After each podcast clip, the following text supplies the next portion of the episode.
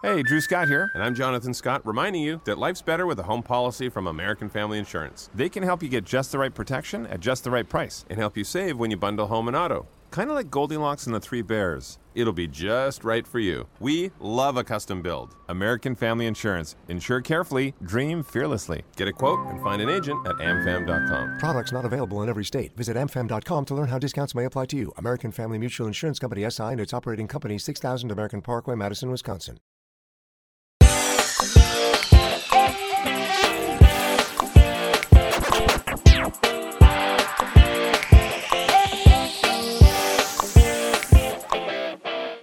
Season three of Only Murders in the Building is officially over, but we are just getting started here on post show recaps on the season three finale coverage of Only Murders in the Building. That's right, everybody. I am Josh Wigler. I am joined here by a man who just got shot in the kitchen. I think that bullet may have been intended for me.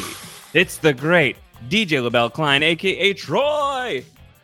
I am a Josh Wigler cosplayer. Is Yeah. pretty much what you're saying. Yeah, yeah, but you Steve haven't. Martin is you got to take the glasses off. to They Jane Lynch. Oh, that's right. We don't need them anymore. Oh, that's right. You got the LASIK. Now, Get rid of if you've never met Josh Wigler in person, the thing that will stand out most to you is his beautiful eyes. Yeah, And now that they are not covered uh, by the very breakable glass of glasses, uh, they stand out even more. So yeah, I'll do my more. best Wigler impression here. Hold on, let me pretend to Yes. be eating a baked potato.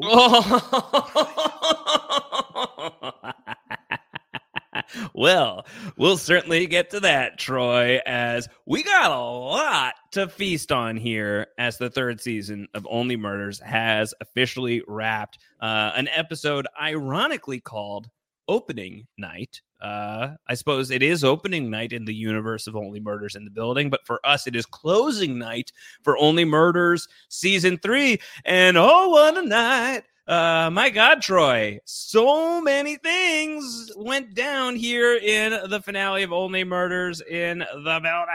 I think there was a lot of box checking in this episode, which is a finale. I'm totally fine with it. And in particular, a finale of Only Murders.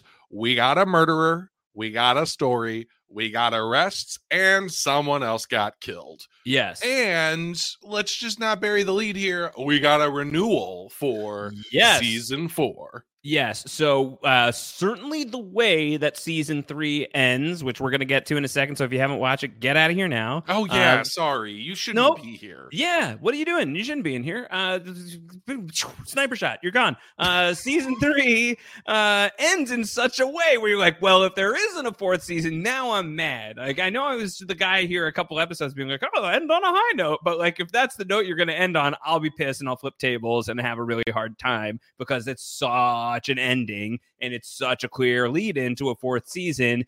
Fourth season obviously was going to happen. It is officially going to happen. Hulu has renewed Only Murders in the Building for a fourth season. Troy, uh, reactions at this hour. Uh, pod security here, right? uh, Uh, if you'll have Yeah. me, we'll Yeah. be back next time. Now, Yes. admittedly, uh, this has this episode or the season has been airing during the writer strike and the SAG Mhm. AFTRA strike, so I have to imagine we do not have the same turnaround time that we are we got from they can start writing three. now. Uh, pencils back up for the WGA, but until the SAG-AFTRA strike is resolved, obviously nothing is going to start filming. Right. So I am not, I do not have my hopes up that we're going to enjoy another summer of Only Murders. It might push us a little bit later, and who knows and how the streaming world goes. But more of this show, I am very excited about. I, I think for a finale, we can get into my feelings on the episode. But if it leaves you wanting more and they immediately say, yes, you're getting more, you can't be unhappy, Josh. You can't, just be can't. that unhappy. Can't be that unhappy about it. Um, co-creator of Only Murders in the Building, John Hoffman, has been doing the press rounds. Now that writers can talk, they're allowed to do press at this point in time, and uh, is talking a lot not just about what happened in the finale, but is also addressing like some of the hopes and some of the de- desires for what a fourth season could look like. I don't want to bring too much of that in here because there are people who don't want to know that stuff. And what you and I like to do, Troy, is speculate wildly. So that's what we will do with our uh, reaction to the season three finale. But if you want some like teases, clues as to what might be ahead from the source uh, himself. There's a really good TVLine interview uh, that is out. It's very robust and filled with great material for you. Uh, so uh, seek that out. Seek out this podcast feed because even though we are wrapping the season up right now, we will now officially be back for a fourth season. You're going to want to make sure that whenever season four drops, that you're going to be here with us. So post show recaps only murders wherever you get your podcasts. Hit subscribe, leave a rating and a review. Have you enjoyed our company? Tell us. We'd love to know. Uh, do you think that they have enjoyed our company, Troy? I think they have. I think listening to us is just like, you know, wrapping up uh in like a nice aluminum foil and sticking you in the oven and you Mm-hmm. get all nice and warm until you get shot down you- by a sniper and filled with bacon bits and cheese. Are you saying that we're getting roasted? Um, sure, sure. Why not? Uh oh. Look, Uh, I I just have to, you know, let me just be honest. Let me put it right out here at the top of the podcast. We haven't even gone through the recap of the episode. Nope. We haven't even gone down, but I just want you to know and the listeners to know Yes. I will spend the remaining time on this podcast trying to answer one simple question. How many rats is one Josh Wigler? yes. This is a very good question. Do you have a thought, uh, like a guess? I mean, I've seen you in person, but it feels Yeah. impolite to say out loud a number. Because Okay. what if I'm too high? What if I'm too low? yeah. Right? I So mean, how what, are you going to say do? it? like you going to write it down? 150 rats. Like the thing is, how big is how how big is a rat? Yeah, like you I live in New York, Yeah. you've seen think, some rats. I think that 150 rats is probably just a little high. I would guess Mhm. like 108 rats. Hmm. I'm a, I'm 108 rats is what I would say. Uh, Troy, uh, what is like the five star review equivalent of 108 rats? How many rats? Five. Give us five rats. That's five full rats that we're asking for. Star ratings in your podcast store. this is this is your segue into rate us on Yeah. uh, your Yes. podcast app of Yes. choice and give us five rats. Yes. Do you know what I can already uh, read? The next review is they talked about rats and potatoes uh, for the first seven minutes of the podcast before they described anything that actually happened in the season finale. Hey, Uh, it so- beats our last review, which was uh, did they even watch the show? So well, we don't. We don't. We, don't. just get notes. We get notes. We read the notes, and then we uh, pretend like we've seen the show before. Uh, podcasting uh, is really, really not that easy, folks. Uh, it seems like you just talk into a thing, but in fact, you actually just have to deal with a lot of like moral superiority and bullets being fired at you, like Jane Lynch, because bum. I saw that at least. The end of Only Murders in the Building Saz season attack. three, a Saz attack. But before we get to it, how about a quick plot recap of the season three finale of Only Murders in the Building? Troy, are you ready? I don't think I can delay this any further. Give me my comeuppance, Josh. Tell us Okay. what happened. Here we go. Another season down, another murder in the building here. Season 3, episode 10, opening night. And it turns out, and this was written by the great, the wonderful Jessica Sterling. Josh's potato pick of producers ah. Donna and Cliff was correct. Yes. Let me just read that again. Josh's potato pick of producers Donna and Cliff was correct. Donna attempted to get Ben sick with rat poison, uh, star rat poison, to buy them some time. But Ben has figured out that it was Donna while standing a few feet away from an empty elevator shaft. While he contemplates how one calls the police, uh, Cliff pushes him down the elevator shaft as Ben grabs Cliff's hanky that has Donna's lipstick on it.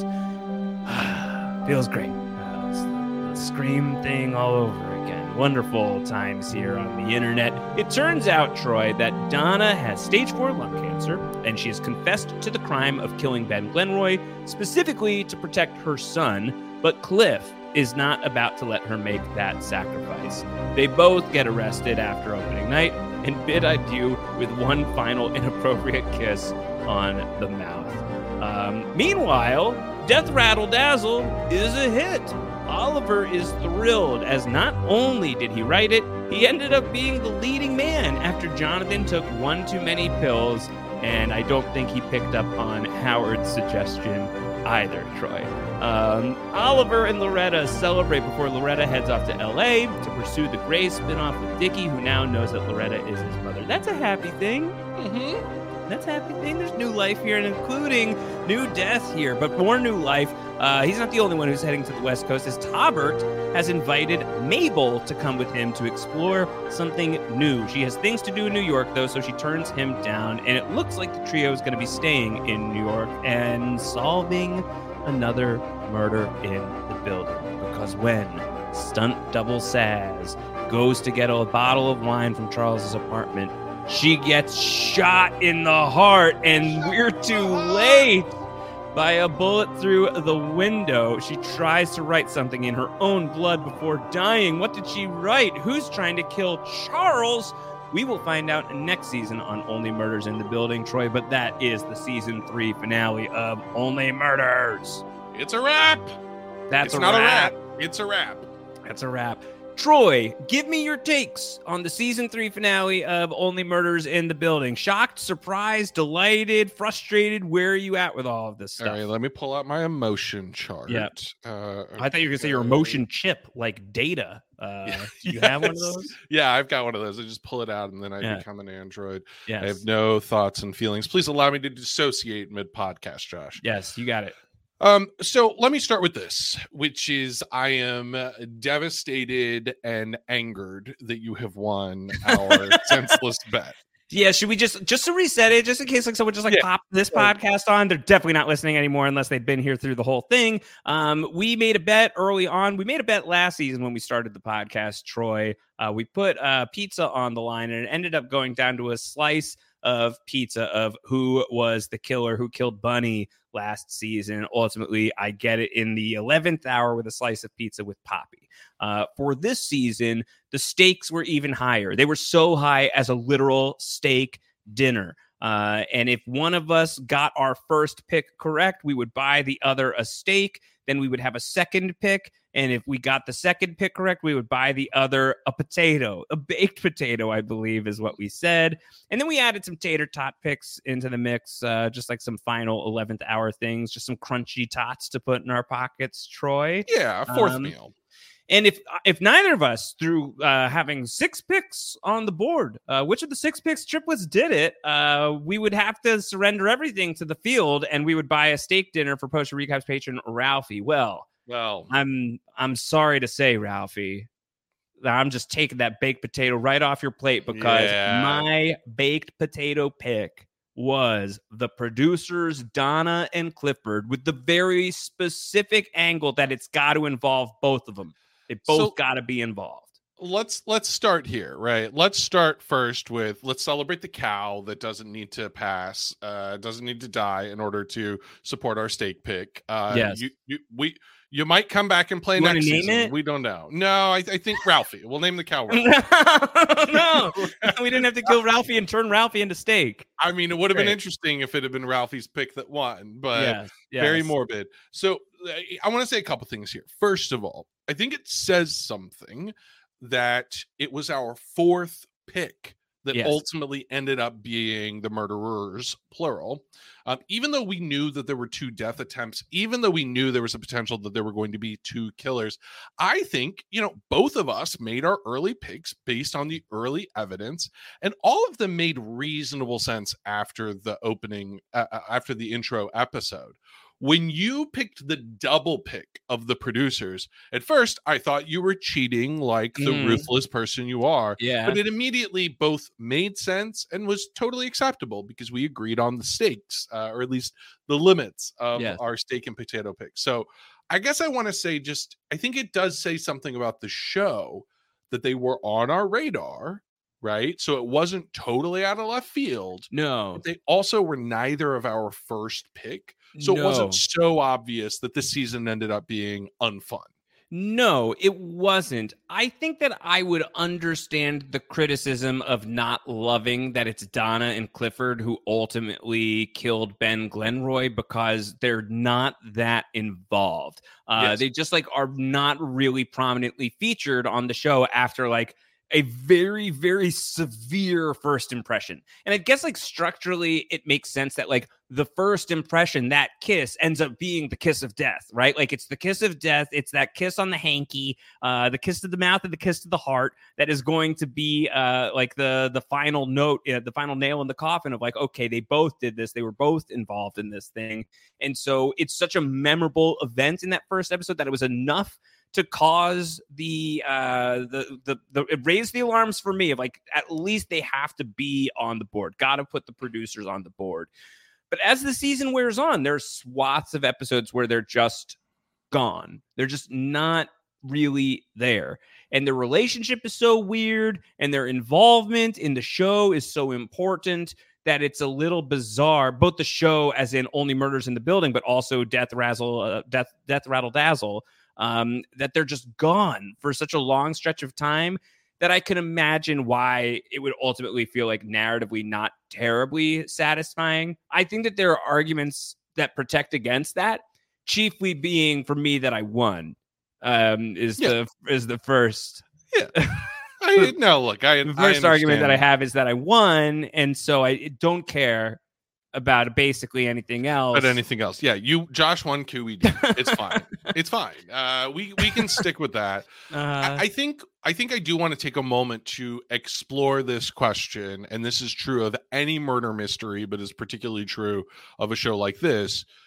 Is the ultimate result of the story satisfying? right. And I think for me, Donna as a killer, Donna as the rat poisoner, the motivation behind it of Cliff needing his first show to be successful, all the clues that were laid around the shredder and the review from Maxine and all of those details that were very enjoyable and hit kind of dopamine to see it come through, that was very fulfilling for me.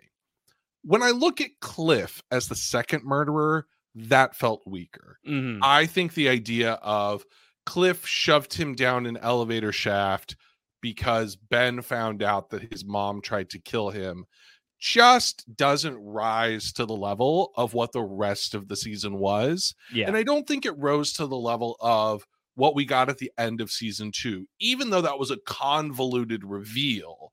I think it had a little bit more action and a little bit more surprise to it. And so there was always this question with the finale like, how do you stick the landing? And I think narratively, they checked all the boxes and stuck the landing in that way. And I think from a character perspective, there's a lot more we can unpack here that happened in this finale that was really nice. But I think when I go back to the fundamental question of, is Cliff being revealed as a killer for just randomly heat of passion pushing Ben Glenroy down an elevator shaft a fulfilling end to the season? Mm, I give it four rats out of five. Sure, that's fair. So something something that crossed my mind uh, in the aftermath of this is like I actually think that it ends up being relatively fair uh, and stealthy. So I think that like Donna Donna's participation works really well with the themes that are established by Loretta across the show. What 100%. won't a mother do for her child? There's like basically like no notes on the Donna portion of this. Um, Donna's got like both nothing to lose and everything to lose, right? Like at the same point, and so there's nothing she's not willing to to do. With the Clifford piece, Clifford himself, I wish like was more involved in the show for certain. Uh, would have loved to have had a lot more time to spend with him as a character.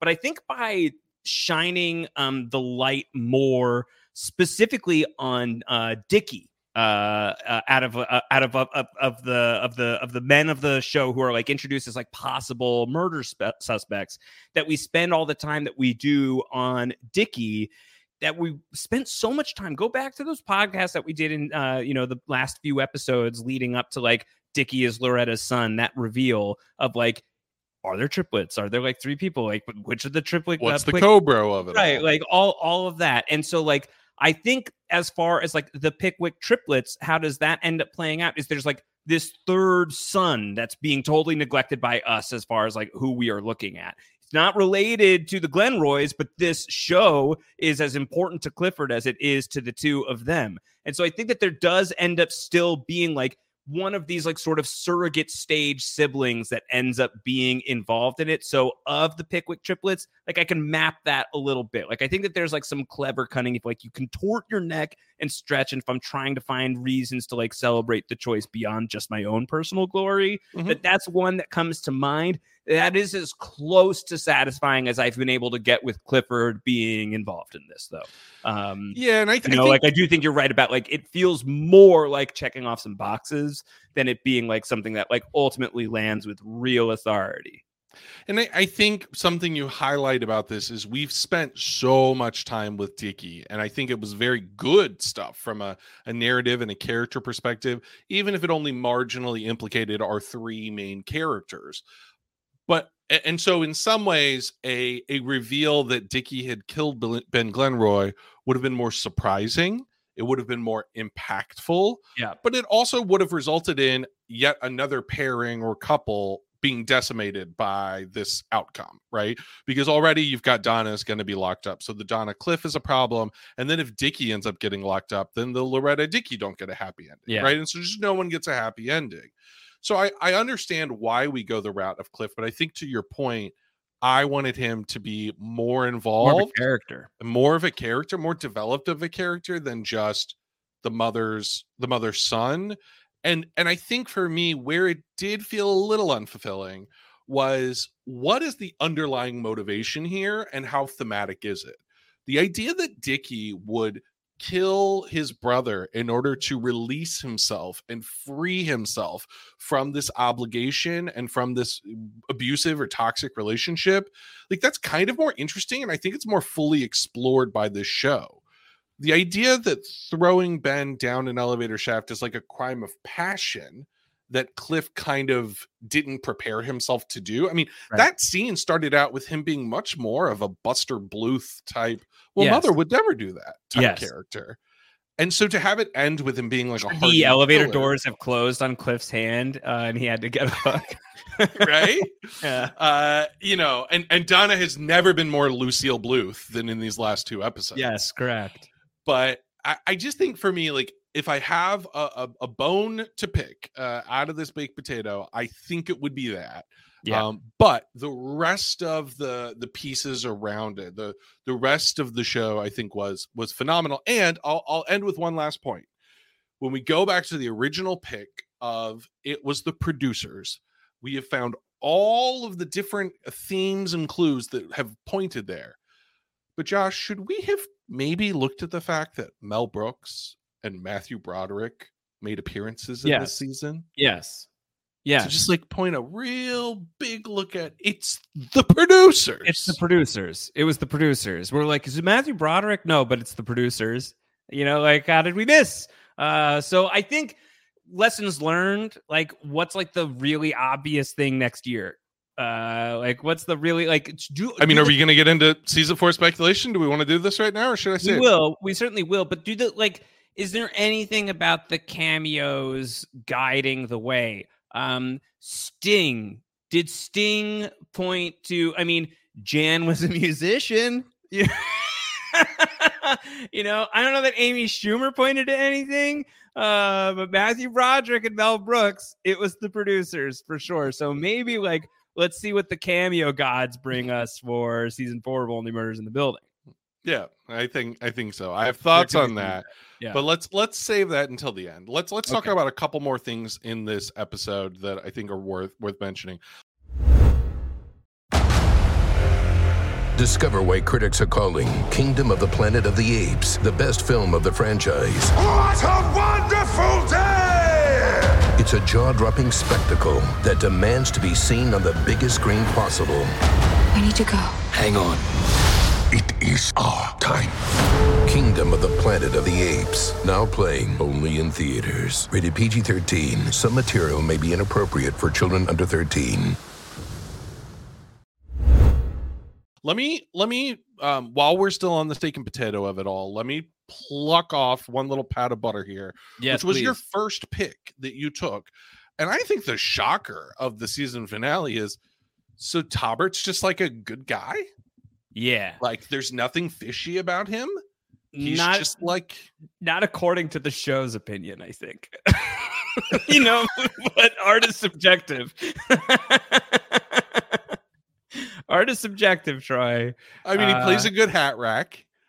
He I gotta, I gotta tell you, and, so now I do think like we, by virtue of uh the nature of this show, like in talking about some of the things that get closed down here, I kind of have to like contort my head towards a fourth season already in the discussion, where it's like, Tobert's not off the board for me as No. somebody who's a killer in season four. This man's whole thing is about uh shooting stuff.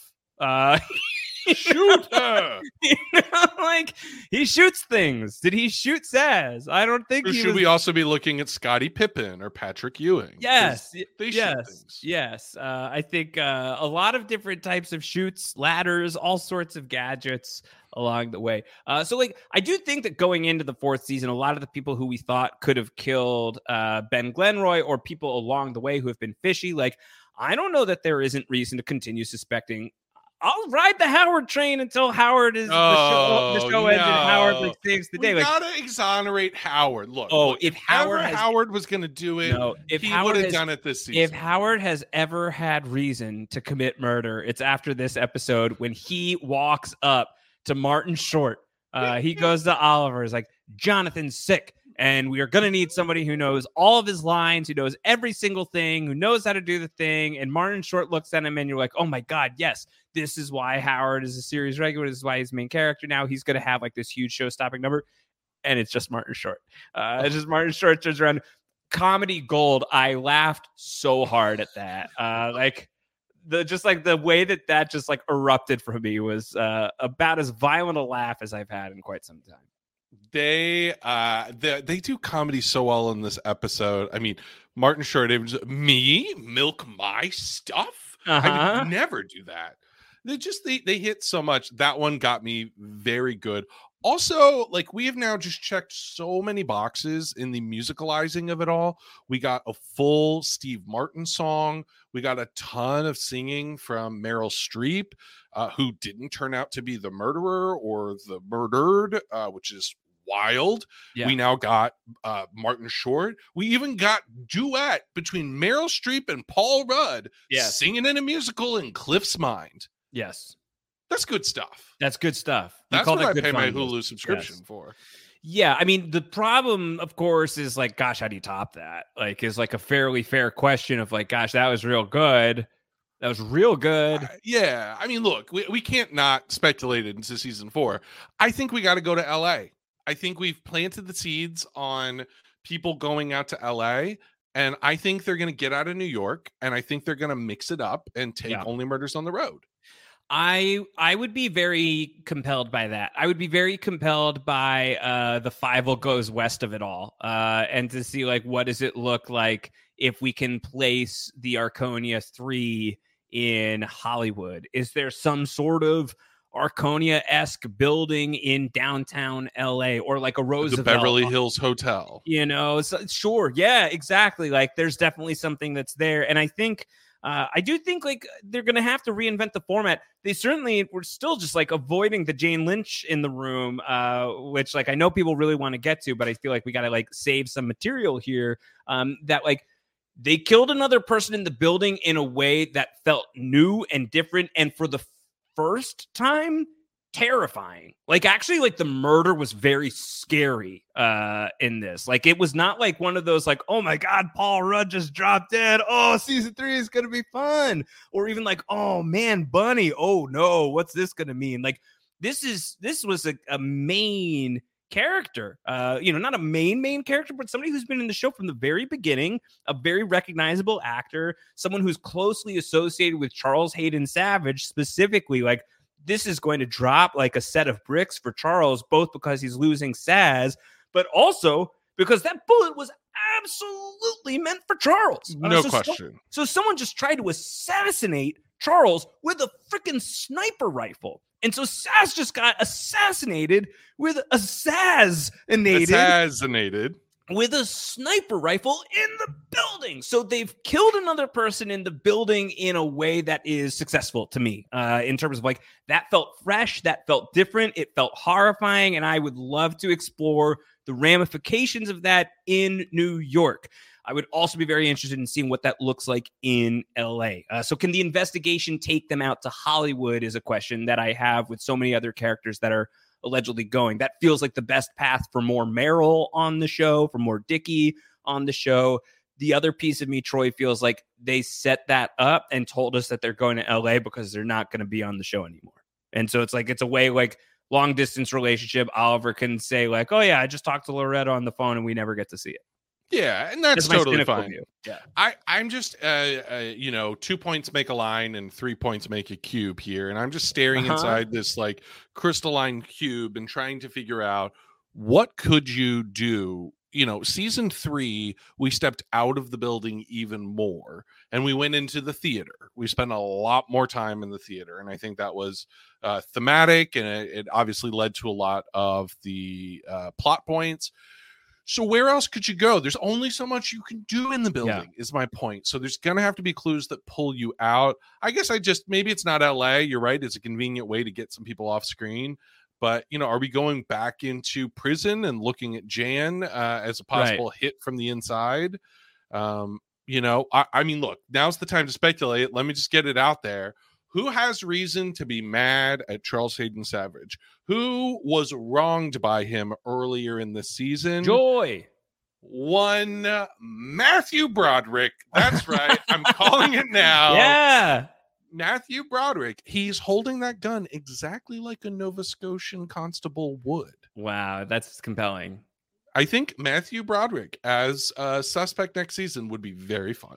I think that a lot of the characters that we've met on the show already um, being believable as suspects moving into the fourth season is one of the things that I love the most about the show. I think like the Mhm. show does such a good job of building its own lore out and rewarding that. Um, I think season two was a really great example of that. That it's you know all eyes go to Cinda Canning, and then you're you're in that penultimate episode, and like you're like oh shit, it was Cinda Canning, and then you get into the final uh, episode of season two, and it's like no, it's Poppy, but she's the original podcast subject that brought them all together. So like the show the show is rewarding in that way. The producers are probably the least rewarding killer reveals uh, of the show. And and pulling them off of uh pulling them off of the table here for future seasons, I think nothing is lost. yeah, Right. Like I'm totally fine if Totally we agree. don't see them again, even though I deeply appreciate the performances that were given. I think they were uh, good characters in that Yeah. way, but they're just not as woven into our characters. yes, Whereas if we bring Joy back into season four,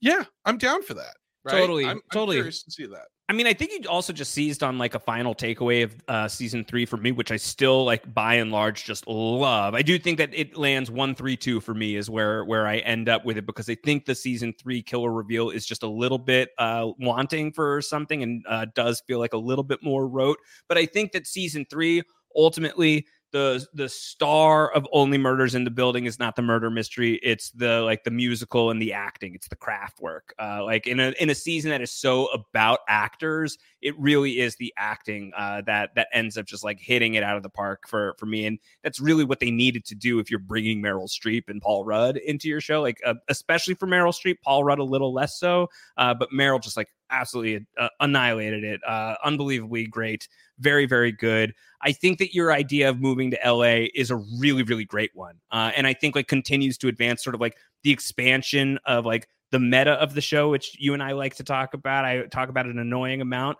Uh, but like season two, very much about like, gosh, well, what do we do with a second season? Second seasons always suck. Even season three is like aping on season two for that a little bit. Season three is like, how hard is it to be an actor in New York? Season four, how hard is it to be an actor in Hollywood? Uh, like I do think could be really, really compelling. And I still think like if then the killer is like if that was a contracted out killer, and if we're able to establish very quickly that like Jan hired like a contracted out killer or something like that, or like gave a key or whatever, uh, and so then like you can like put that to rest fairly quickly that like yeah i like gave like somebody access to my stupid apartment or whatever like you know some way of doing that that's like but the killer's out in la and i'll never tell. I'll never tell. Like she just won't she won't reveal it. And so okay well we got to go and pound the pavement out there go to the walk of fame actually go into hollywood and figure out what's going on here would be really really great. I hope that that's the direction we would go in Yeah, I think it'd be I think it'd be fun. Uh, but I was totally wrong about what this season was going to be, and I was very delighted by it. So I'm, very happy to be totally wrong. I think the writers for next season have given themselves some things to play with, some things to justify. not a room We didn't go. see, yeah. we didn't see what Sazz wrote in Blood because they probably haven't decided it yet, right? We Yeah. haven't like. There's a couple of unanswered questions that I think we're going to get early answers to, which is going to be really fulfilling in a season four. I think the the piece that I'm as I look back at like ranking the series and ranking the seasons, um, this might uh, altogether uh beat out season one for me. Wow. Um, just from a character and performance and uh the the lift, the craft lift of weaving in a stage musical into it did Really so impressive. much for it and it was very impressive and i think they got the right people to write those songs and to perform those songs and i, I just think that was that was interesting. When i think about the craft choices that were made in earlier seasons i this is the one piece that i guess maybe season three falls a little bit shorter at an individual episode level which is when i think back on season one i think about the episode with no words right? We made a choice we directed an episode where all of the communication was with asl in season two we had this really thematic episode of the son of sam Yeah. where we had the flashbacks and all that sort of thing. And so just from a story and craft perspective that's what i i love and remember of that season. When i look back at this season i'm going to remember the musical and i'm going to remember meryl streep and paul rudd but i don't know that i'm going to remember one particular episode yes. it's going to Uh, stand out maybe like the white room a little bit uh Hmm. for maybe maybe not.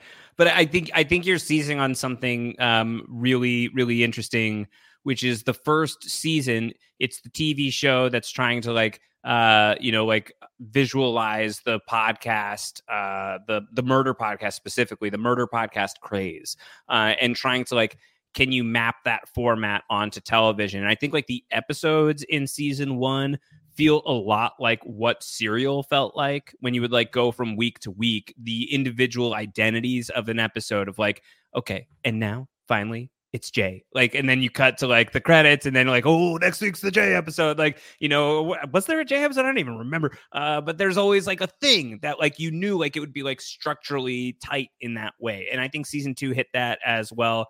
And i think season three lost a little bit of sight on the podcast and the murder mystery specifically in favor of trading that for focusing on a different craft. A show is in its third season and has the actors involved and the talent behind the scenes involved. This is a show that has clearly got a lot of goodwill with very talented creative people in the industry. By all means, do it. Uh, if we're also saying like kill someone outside of the building, then we also have to be saying like get weird with your thing and like you've done the podcast seasons already like give us the musical season give us like the hollywood blockbuster season or whatever it is next Yeah, uh, I I think my only um, concern or, or issue with Sazz being the murdered here is we've already pulled the rabbit out of our hat of a oopsie they're not dead at the beginning of the season. right We can't do that again. no Sa- sazz is dead dead. Sazz yeah. is very very dead. yeah sazz Now, is does dead that open up a lot of potential for Jane Lynch and for maybe seeing Sazz's real life uh, that is not this kind of kooky character, or maybe that is really how she is, right? yeah I, I'd be down to see it. I know it may not be everyone's cup of tea, but I I'm curious to see that. And obviously, there's going to be an episode one next season where someone just like Mabel in season two has to walk back into their apartment and see someone dead and bloody on the floor. yeah That's to be something. It's gonna be something. Um, and again, like you know, I don't, I don't think scripts are written or anything like that. Certainly, production's a long ways away. But in um, speaking about the season a bit, there's already been some talk of like we tend to feature our murder victims Uh, like our murder victims get fleshed out even more after they're killed. Uh, so I think like anyone who's like Sazz, no, like I think that we will find out more about Sazz that will probably make you feel even worse uh, about what happened to this character. Um, so I I do look forward to that. I really what I really look forward to uh, in a fourth season based on the death of Sazz. First of all, uh, I know we said that this season was much more about like the acting than the writing. You do just have to like take a second to really commend like the stunt double took the hit for Steve Martin. Oh yeah, It's just like so good, uh, like really, really, really exceptionally good, and like um, one of those things. It's like that. That's that was like a prophecy written on the wall in invisible ink, uh, and like now the black lights on. It's like God, it's been there since the beginning. Like unbelievable. That's really, really good. I Um, bet if we go back to season one, we're probably going to see some sort of clip of Sazz saying, "I'd even take a bullet for this guy." I'm sh- yeah, I would love So that. there, there have got to be Gotta little be. bits woven in there. you would, yeah. you would, that would not shock me at all. It wouldn't, yeah. Uh, there's there's so much smart writing in the show. Um, even just the way in which we comfortably kind of weave in and out of this musical, where we've already heard many of the songs, but we revisit them. I do have to say before you know before we move on too much, like. Can we just talk about the costumes on Death Rattle Dazzle? Oh, they're incredible. The glittery constable outfit that you put Steve Martin in. Uh huh.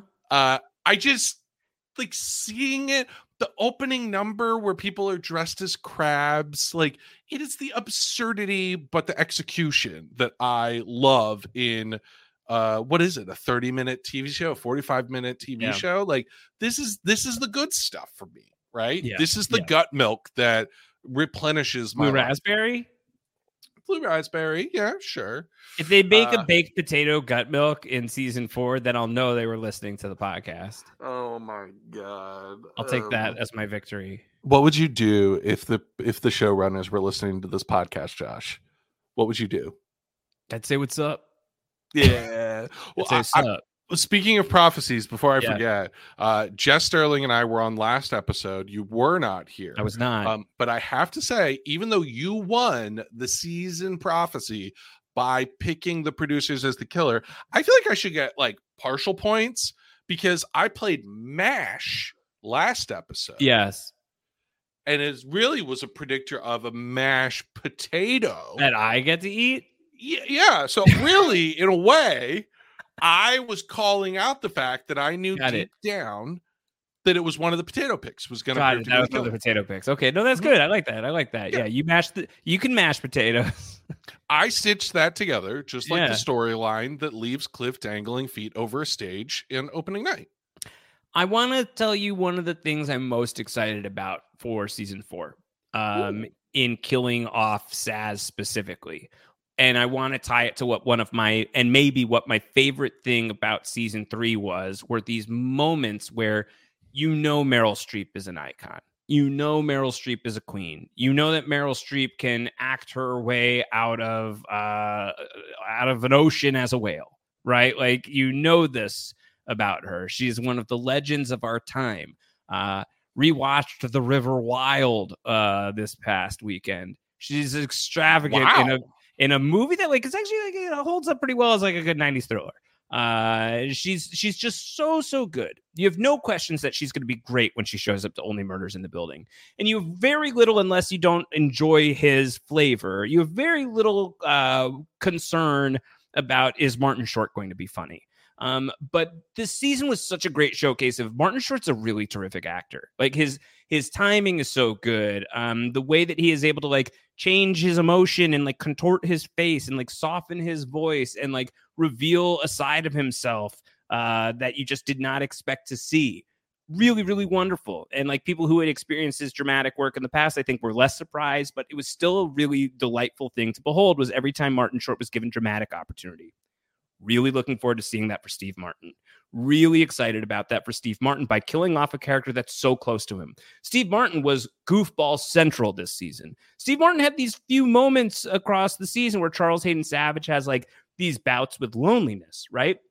there's these questions about like maybe I'm just supposed to live alone, uh, and maybe I'm I'm not supposed to have joy. And the person who tells, who tries to convince Charles Haden Savage that no, you're worthy of joy, is Sazz. Uh, and that is like the most dramatic that it really gets for Charles Haden Savage this season. And it's not that we haven't gone dramatic with Charles Haden Savage before.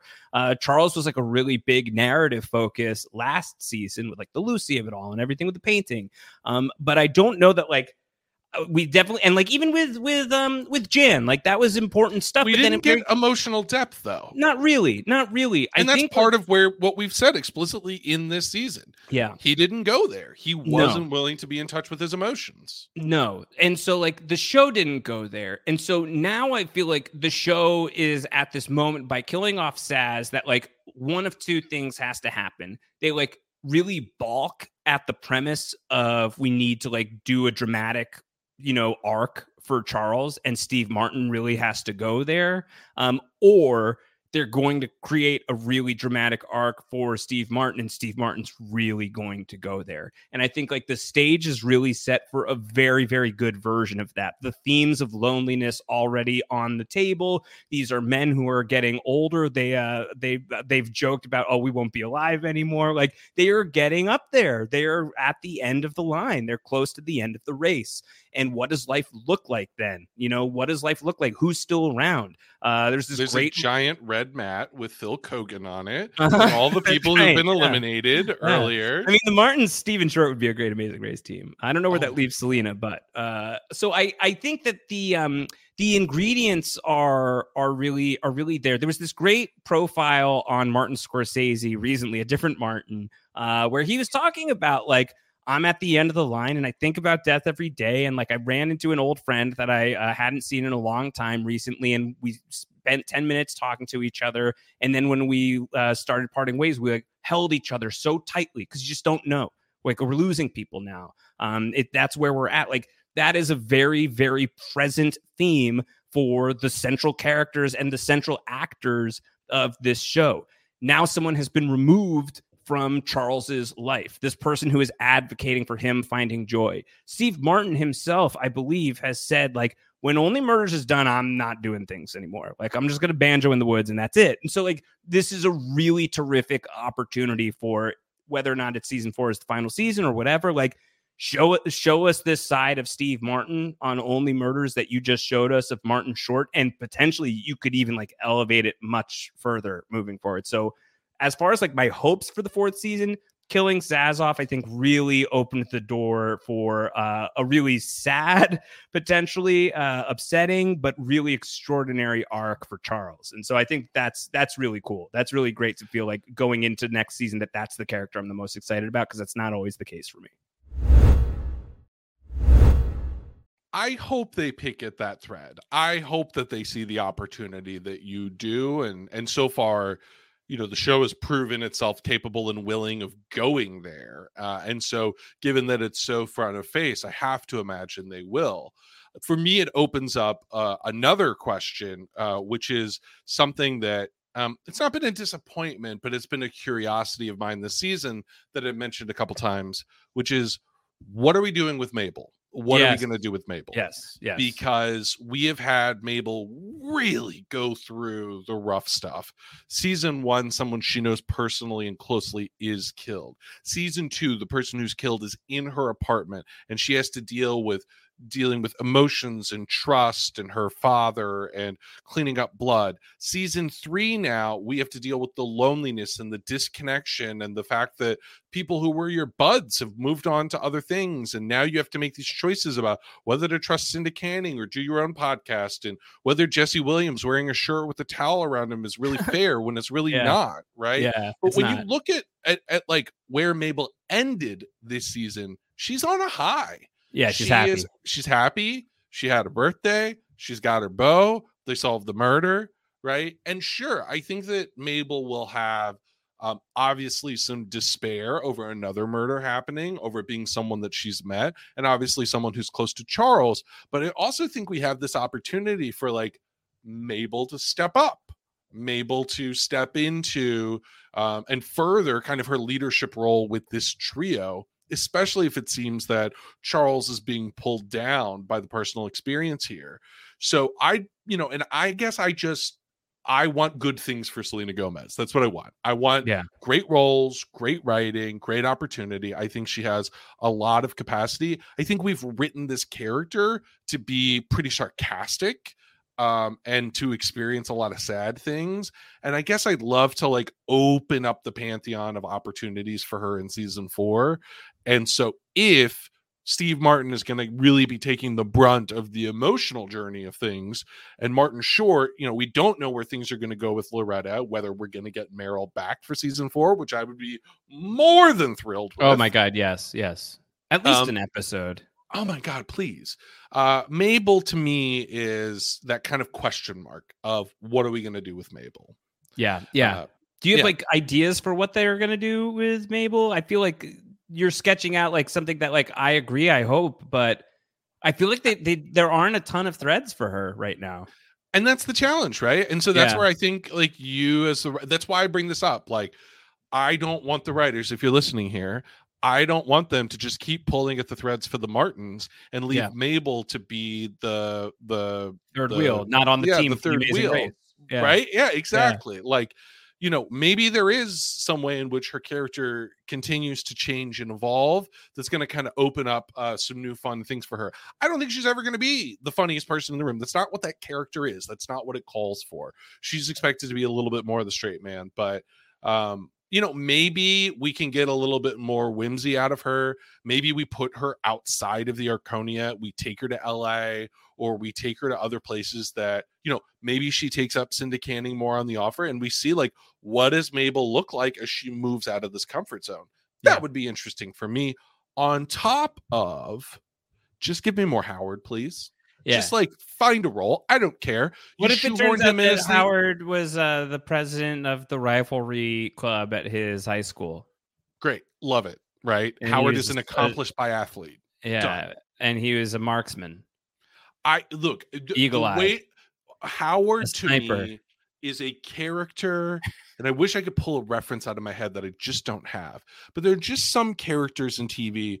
Kramer, you can Yeah. write anything for them, Yeah, and it's fine. You Yeah. just accept it as a Yeah. viewer. Howard is really good at puzzles. Done. Howard Done. wanted to be the leading man. Done. Howard's in a barber, a yodel shop quartet. I accept it. Right. That that's like a really great character to Yeah. me, and really well played. And so to me, I'm just like, give Howard shit to do in season four. Howard uh, like is like uh went to like astronaut camp. like, like,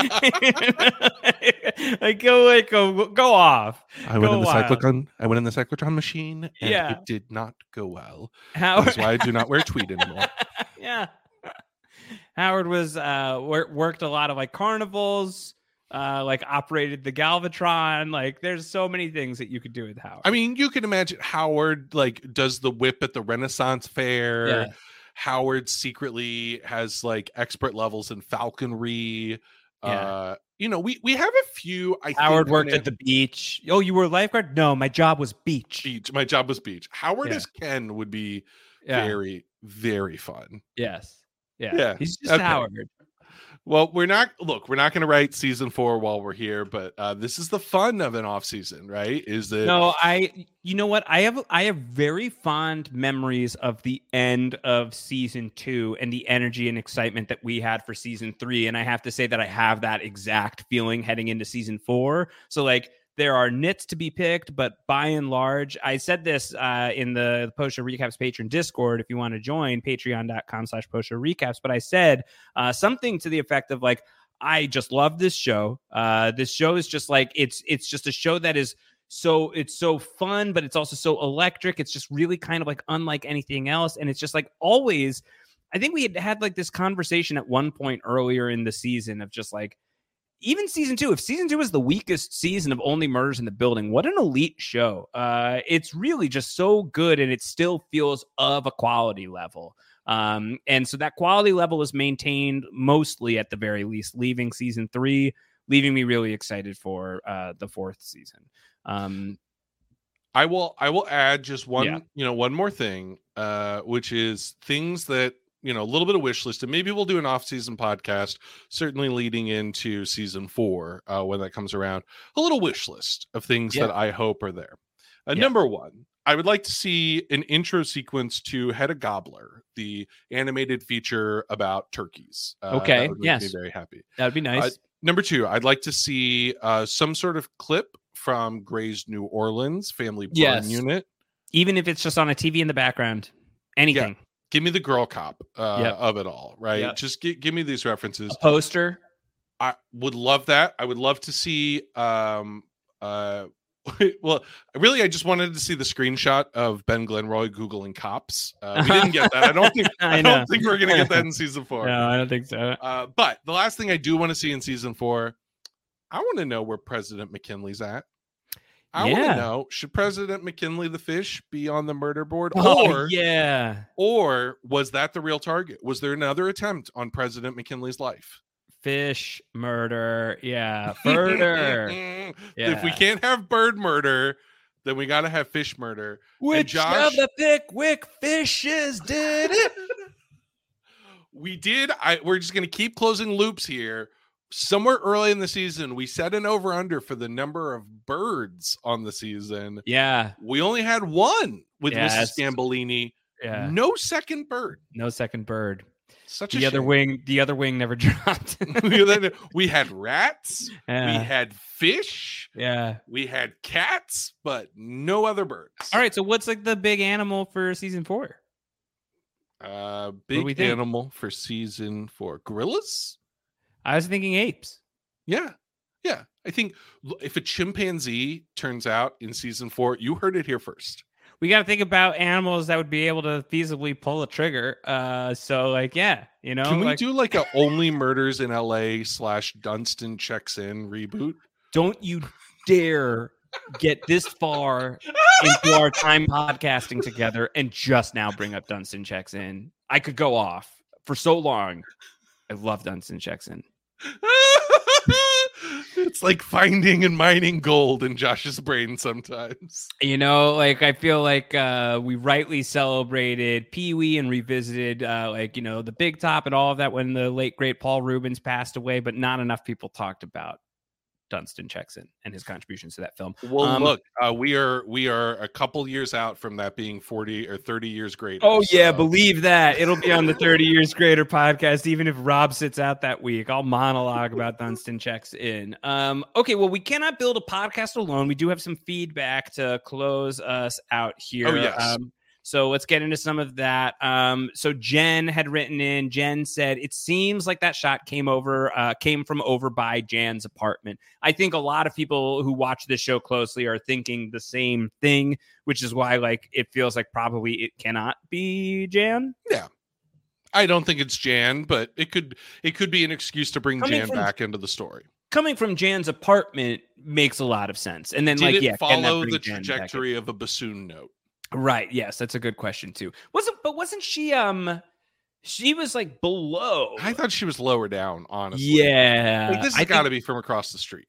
Yeah, I mean it seemed like it was level. Uh so like he faces into the courtyard, Charles's Oh, apartment. Okay. That's for sure. So the shot has to like come from or on the building on the premises. Like it Are we has gonna to. get a back into the left JFK moment Yeah, where we're recreating what Yeah. angles things come from? the grassy knoll. Uh, oh my goodness. so we don't know, but I feel like the the theorizing that it immediately takes you to Jan, especially because Jan and Sazz were a thing. Like, so you can't help but wonder. Um, you would be, it would be very disappointing to not get Amy Ryan in season four in some capacity. Uh, okay, well then, if we're not if we're not feeling Jan fully, what about this one from Ashley? Uh, yes, bird murder level theory. Scott Yeah. Bakula took Yes. a shot at Charles twenty four style. yes, uh, reference to a tragic twist in twenty four. Um, Scott Bakula taking a shot at uh, Charles Haden or Jeff Savage. Bakula, Scott's supposed brother. What about Count Dracula? Is that on the table? What about Um, Count Chocula? Was done. that in on the kitchen counter? Yeah. Count Chocula milk flavored gut milk. Uh, Only booberies in the building. and seen and seen. Well, uh, Uh, here, look. I mean, there's there's a lot of theories about you know, like that's a Jan adjacent storyline here, Yeah. right? And I think Scott Bakula could be interesting. I want to throw out one more theory, and it's a little bit of story crafting, which is we've had three unrelated murders, more or less, in the first three seasons. Is it time for the comeuppance for our trio? Mm. is it time for we mentioned Jan, but is it time for there to be some sort of um mega boss Yeah. or some sort Thanos. of yeah, recurring you know, I'm not going to say they were all related. I do think it's more satisfying if they are unrelated. But like let's step into the to the metaverse here. Uh let me put on my Mark Zuckerberg. Let's not. let's, let's really not. no metaverse in the building. is this finally time where the fact that these three were podcasters about murder is what led to an assassination attempt on Charles? Yeah, if is that not Cinda Canning? Could be. Cinda Canning is like the like if we're ever gonna like mega boss this, like she's got to be like first up, first up on the lineup, and like intro like having Tina Fey show back up this season, so we have like a dot on the line of her arc. Like we see where she is right now. We've got some thoughts on that. Like so that when whenever, however, if ever she shows up again, season four or beyond, like there's data points. There's like things to to to backtrack. Uh, Mhm. Like she's certainly like deplorable enough that you don't feel like murder is beneath her. No. Uh, so I would love that. I think yeah, like some kind of like I, I mean some kind of like big bad. I think about um I think about Dexter.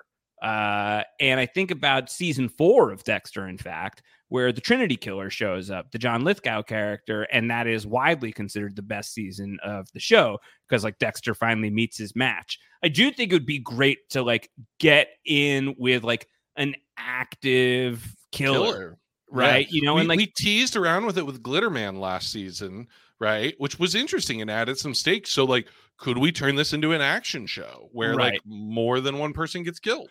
Right, but like Glitterman was sort of like it was both like a bit of a ruse, and then it was also like Michael Rappaport's just like a dummy, you know. Uh, like I think is where that ends up going. He's just like sort of like some dumb hired hand. Uh, I think Jan is like really creepy as a serial killer, but you only have like these Hannibal Lecter moments with her right now. Would love to see a little bit more of that if we're able to, like to see her flex that uh villainous side of herself.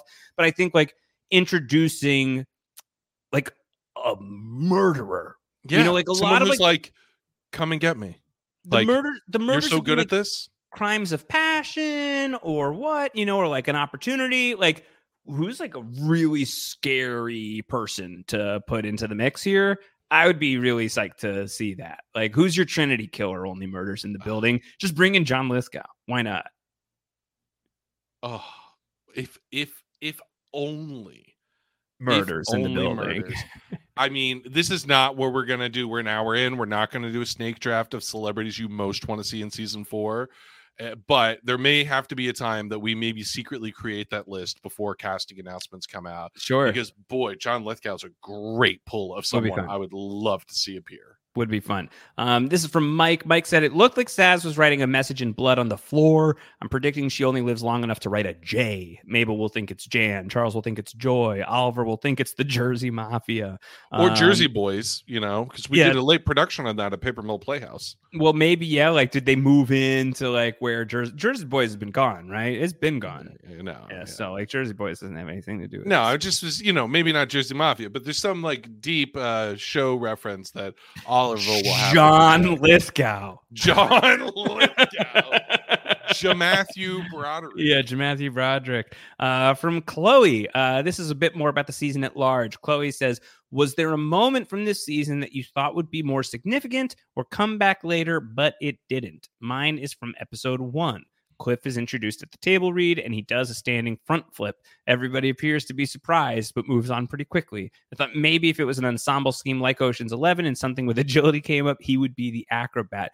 Missed opportunity for Clifford Troy to be the person who pushes Ben Glenroy down the elevator shaft, but doesn't like front flip him down the elevator shaft. Yeah, we also had the giant table jump that he did in Yeah. Oliver's apartment where he just like could jump 36 inches up onto this table. Like, yeah, we set something up the character and didn't use it. So that does stand out as like a thing. Yeah, heart monitor for me. I think uh, like heart monitor goes off. It does, but I think like sort of like mildly. It's like, oh, my heart's broken. Mm. Yeah, why do we have the the tick tick Yeah. ticky thing, right? Yeah, Yeah, that's a yeah. little strange to me. I mean, maybe there are just some red herrings out there that they, you know, give us to feast on until the main course comes around. Yeah, Uh, when I think about things that didn't the the loop didn't get closed on, I think Joy is one of them. She very quickly disappeared, and we didn't really see much more from her.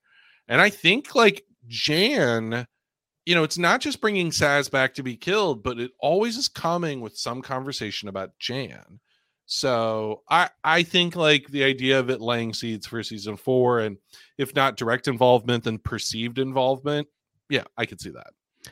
Uh, final bit of feedback is just Ralphie congratulating me. Uh, Ralphie says, Thank you for an incredible season. Congrats to Josh on the potato. Uh, what a gracious loser you are, Ralphie. Uh, this Yeah. is why you're the best of the patrons. Well, let me let me wrap up here, Josh. I did not have a potato for you yet, Uh-huh. but let's just get it on the record here before we do the plugs and the social medias. uh huh. How do you like your potato? Oh, yeah. Uh, I don't know. Um, what?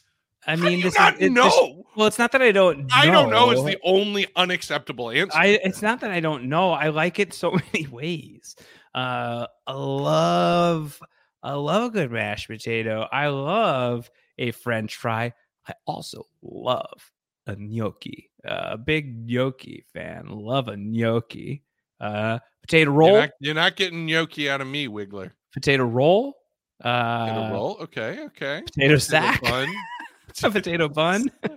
How do you feel? Let me let me ask you. How do you feel about hash browns? Thoughts like a hash brown? brown. Yeah, hash brown can be really good. Gotta be crispy. We gotta crisp them up. Mm, okay, okay. Gotta get them nice and crisp. And uh, be- would you They have to consider be um they gotta be crisp. would you consider a sweet potato as opposed Yeah. to? Oh wow. Okay. Yeah, sure. Wow. Victory tastes so sweet. So You are giving so many options for how to fulfill this potato. you're a creative guy. Figure it out. Uh, you know, you'll get you'll get something incredible in the works. Boil them, mash them, stick them in a stew. Yeah, it's actually better that I win and you lose because you're really good at like creating like the victory trophy and like much better at this than I would be. I would Yeah, probably just like That's the I put- reason why it's good for you I to would- win yeah, and me to. I would put I would put a potato in foil, uh, and I would send it to you in the mail with you like can mail a instructions potato though. You on really how- can. uh, on how to do it. I'd find a way. I'd find a way. Life Cross state lines with that. finds thing. a way. I yeah. would fly to your state and get a baked potato. Could I get you a mail for you. dog that looks like Spud MacKenzie? No, I'd get divorced.